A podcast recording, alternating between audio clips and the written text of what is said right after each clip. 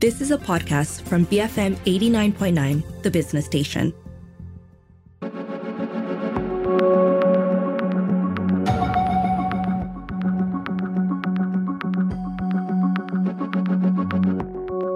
BFM 89.9, the business station. My name is Rich Bradbury, and welcome to Tech Talk this morning.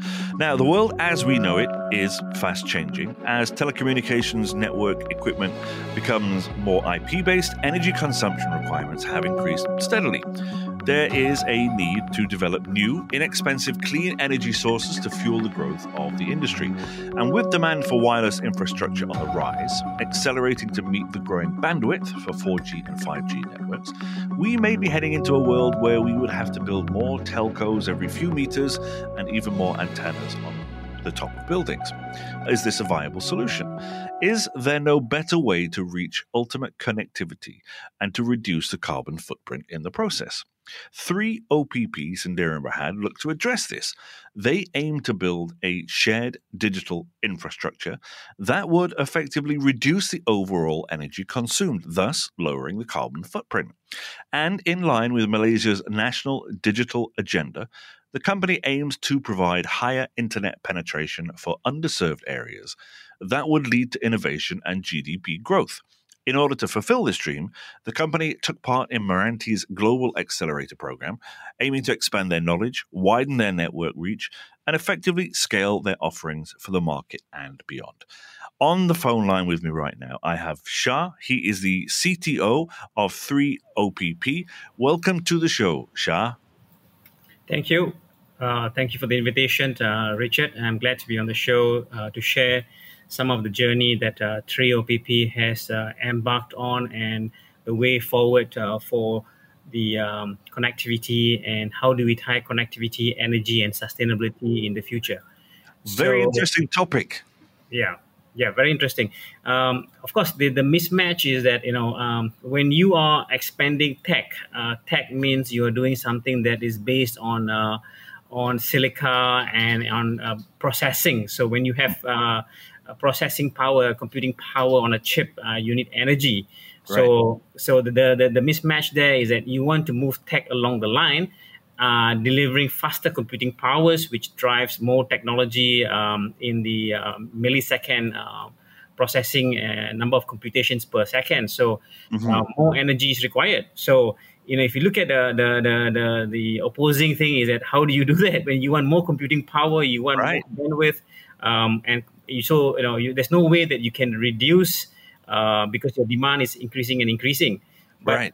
Yeah. So the, the point that you that you talked about is that how do we match the uh, bandwidth, uh, 4G, 5G, and um, moving forward, and how does uh, how do you look at uh, not actually uh, re, uh, you can you only can what you can do is that in the way it is um, it is the money is being spent on energy is to look at ways that if you aggregate those points where the computing power is done in a single point and therefore the computing power is then done and then straight away distributed to the end, end result uh, output that's required mm-hmm. versus having it transmitted over long distances with the again repeated again computing power and repeating again computing power until it reaches the consumer Mm. So the, the way um, the word that you had used is uh, how Trio PP, which has been on the journey for the past 25 years.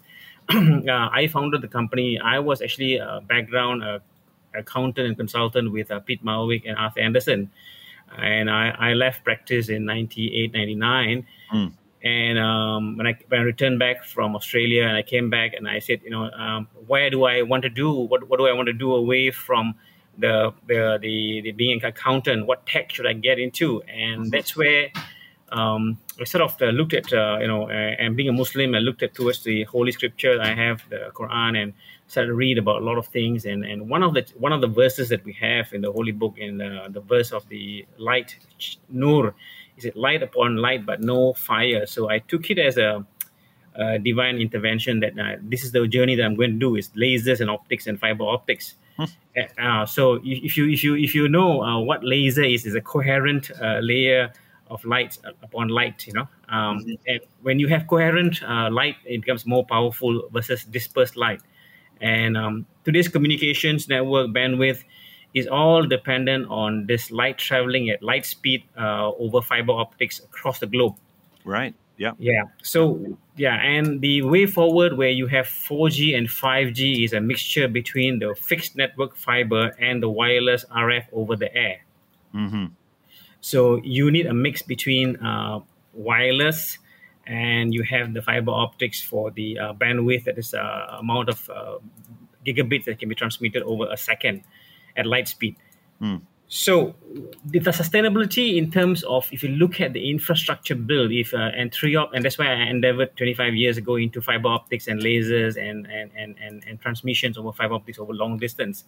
And my journey has brought me to Malaysia. I mean, I'm in Malaysia now for the past 25 years. So three Triop is a fully turnkey company which can do end-to-end design for a city or a state. Uh, so we were the ones that won the 2009 um, national broadband project in Malaysia. We were the first to do full turnkey in Subang Jaya. Yeah, yeah. And, and in 2009, and we deployed the whole of Subang Jaya over we call it brownfield, an existing city. So you have to mm-hmm. overlay the new fiber over the over the area. So if you look at the word sustainability and green, fiber is green, fiber is silica.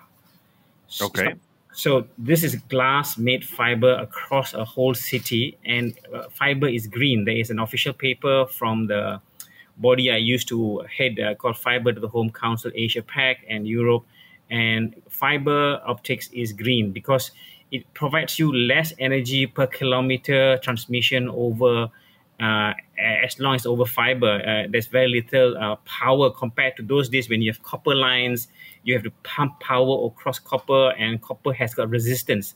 Whereas, oh, for sure. It's, it's definitely greener than copper, for sure. Yes. so um, so it's, it's good that you you you you you you understand that that basic physics basically you know uh, between I, I, I, would t- hope so Shah doing a tech show but my, my, question then okay just just to kind of interrupt you a little bit there is um, if if we look at like the data centers at the either end of that green fiber, those are you know all of them they're not particularly green though, are they? They are, as you mentioned earlier, consuming a lot of energy to push from one side to the other. Yeah. So so you know, as I as I alluded to in my opening statement, uh, you know, whatever you're doing in terms of higher bandwidth, higher speeds is, is actually computing power on that silica chip mm-hmm. that is that is the interface between computing power and the output. So when you're doing faster speed, you're doing more computations per second, you generate heat. Mm. So the DCs are actually first is to power up the computational power, and in the interaction with the silica and the, between the copper and the and the and the data, there is heat emitted from the silica, and you need to cool. Data centers are, are, high energy consumption is from the cooling of those chipsets. Yeah, yeah, yeah. Pure and I think I think quote unquote I think there is a, a, a Google and, and some other guys have actually have put uh, DCs inside the ocean where it's cold so that yeah. yeah they have yeah okay let's just take a, a, short break here catch our breath for a moment and when we come back I want to ask you about some of the challenges that you guys have faced at 3OPP over the last okay. few years Okay, right. let's take a short break. Folks, I'm on the phone uh, with Shah. He is the uh, CTO of 3OPP, uh, Sendirian Berhad. They are, well, in line with Malaysia's national digital agenda, they aim to provide higher internet penetration for underserved areas as well. That's something we'll talk about shortly. We'll be right back after these messages here on BFM 89.9, the business station.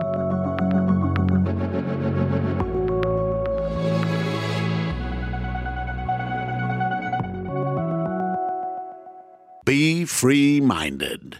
BFM 89.9.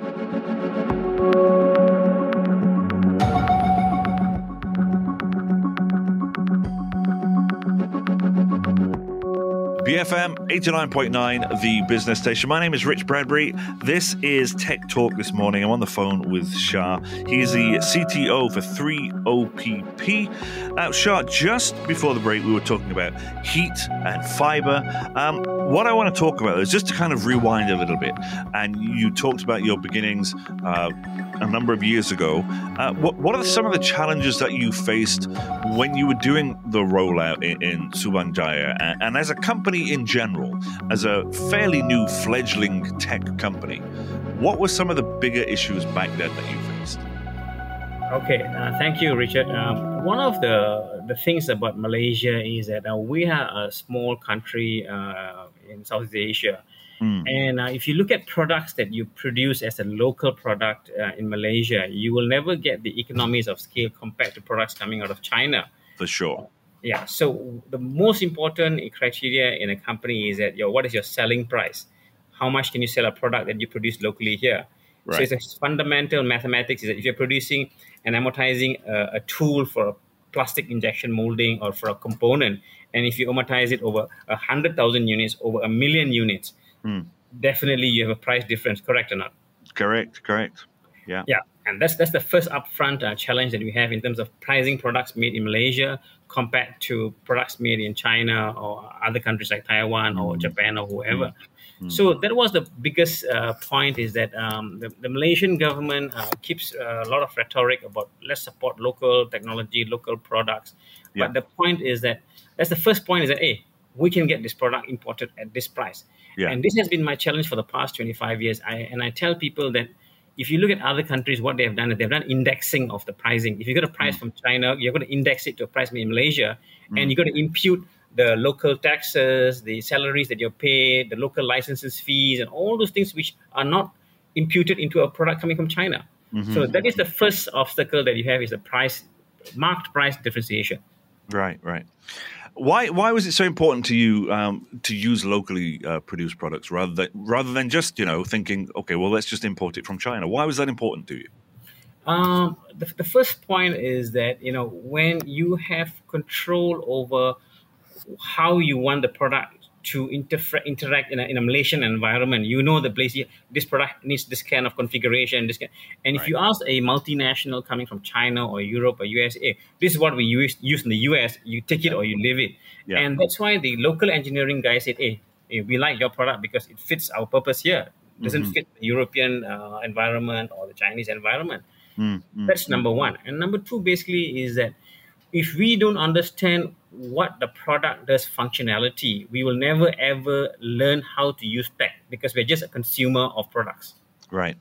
So my my challenge in 3BB is always that I build expertise on what I do, whether it's the fiber component, whether it's the uh, active or the passive products. I make sure I understand the entire how it works and what it does because we know how to fix it if it goes bust. Right. Yeah. Okay. Product knowledge is is, is key. Um, now, I want to talk to you about, um, and it's a big deal here in Malaysia, and has been for years. This, uh, you know, urban-rural divide when it comes to connectivity. Now, I know you guys are, you know, you, you have an initiative to help bridge that digital divide. Just how wide is that divide, and what are you doing to help bridge it? Okay, I, I- saw that question coming, and I said, you know, quantify, quantifying the digital divide. How wide is the It's a gap? difficult, yeah. I mean, it, how do you quantify that? But but you know, cry. so I, I think um, going, you know, I'm, I'm involved in the standards, Malaysian Standards uh, Bureau under the government and providing standards for smart cities and standards for uh, connectivity. So uh, you know, uh, when I was when I studied in the US before, um, they say statistics, statistics can lie. Is how you pitch how you pitch the statistics, correct? Yes? Yeah. So if you look at the um, the government body that's in charge of this type of statistics, it's called MCMC, Malaysian Commission for Multimedia, MCMC. Okay, that is the national body that's a regulatory body that handles all this uh, digital divide numbers, and they have published some numbers. So I don't want to go and uh, and, and contradict any of their numbers, but the, the point I'm making about statistics is that the digital divide on wireless or digital divide on connectivity to homes or to people. So if you look at if you look at the word uh, digital divide in the perspective of connectivity over mobile devices, they will tell you they are four times overcovered. right. Got it. Yeah. you got it. Yeah. But got yeah, so if you tell them connectivity per se to homes, have you reached that connectivity? Oh, we are still uh, the rural hasn't uh, achieved yet. We got another forty percent to go. Uh, with all the demographics, uh, we are trying to bridge that with the uh, code name project called Jendela, the window Yeah. to bridge this gap. Yeah. So, uh, so, so, so if you look at both things that are available, those information are available from the MCMC regulatory website where they are. But as you said, if you say mobile connectivity, oh, we are four times oversubscribed and all, all people are connected by mobile phones. but what is the level of connectivity, the bandwidth, reliability, consistency? Uh, those net, uh, those metrics on quality uh, have not been established in a in a detailed way, but in a broad scope, yes, it's available. I hope that's not complicated the answer. no, not not at all, not at all. Um, now, I've got one more question for you before I let you go, uh, and it's about uh, MRANTI. Uh, you know, I, I know you guys uh, took part in MRANTI's Global Accelerator program. What what did you learn from that? Okay, uh, uh, I'm I'm happy that I was on the MRANTI program, but I guess I was the most senior guy. I'm I'm 60, yeah, so I was 59 years old when I got. I was one of the oldest guys, I think, on the MRANTI program. Um, so a lot of the uh, coaching and the guidance from MRANTI was very very good because from a perspective of a person that's uh, at a later stage in my life as going through the MRANTI program. But if I look at it in terms of the young entrepreneurs that are coming in, uh, it's a super program as far as for me uh, at, at a senior level, I guess it was a good refresher to look at the young people, how they're pitching their products, how they're approaching the market. So that gave me an exposure to the younger people who are in the digital age and, and the different metrics and different uh, tools they're using to approach the market. And um, and I'm very happy uh, with the program, and I'm glad uh, as a senior person um, that I got to see these young people who are actively pursuing um, entrepreneurship in the digital era. Interesting. Uh, did you learn anything from those younger people?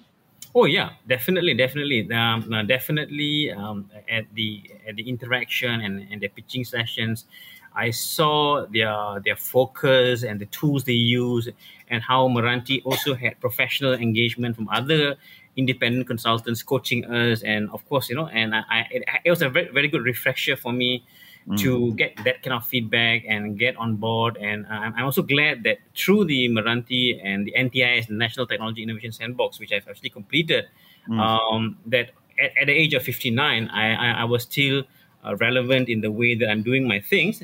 But there were things that I could change in my approach. So that was the uh, plus plus point for MRANTI, and I'm very thankful to the MRANTI team and the management to have given me the opportunity to participate in the program.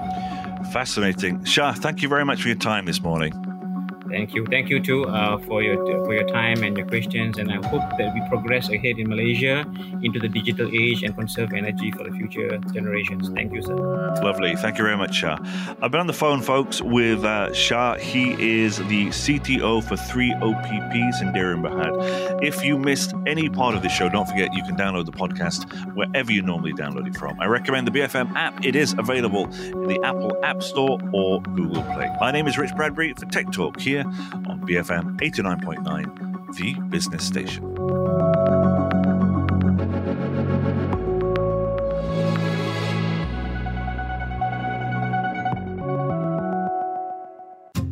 You have been listening to a podcast from BFM 89.9, the business station. For more stories of the same kind, download the BFM app.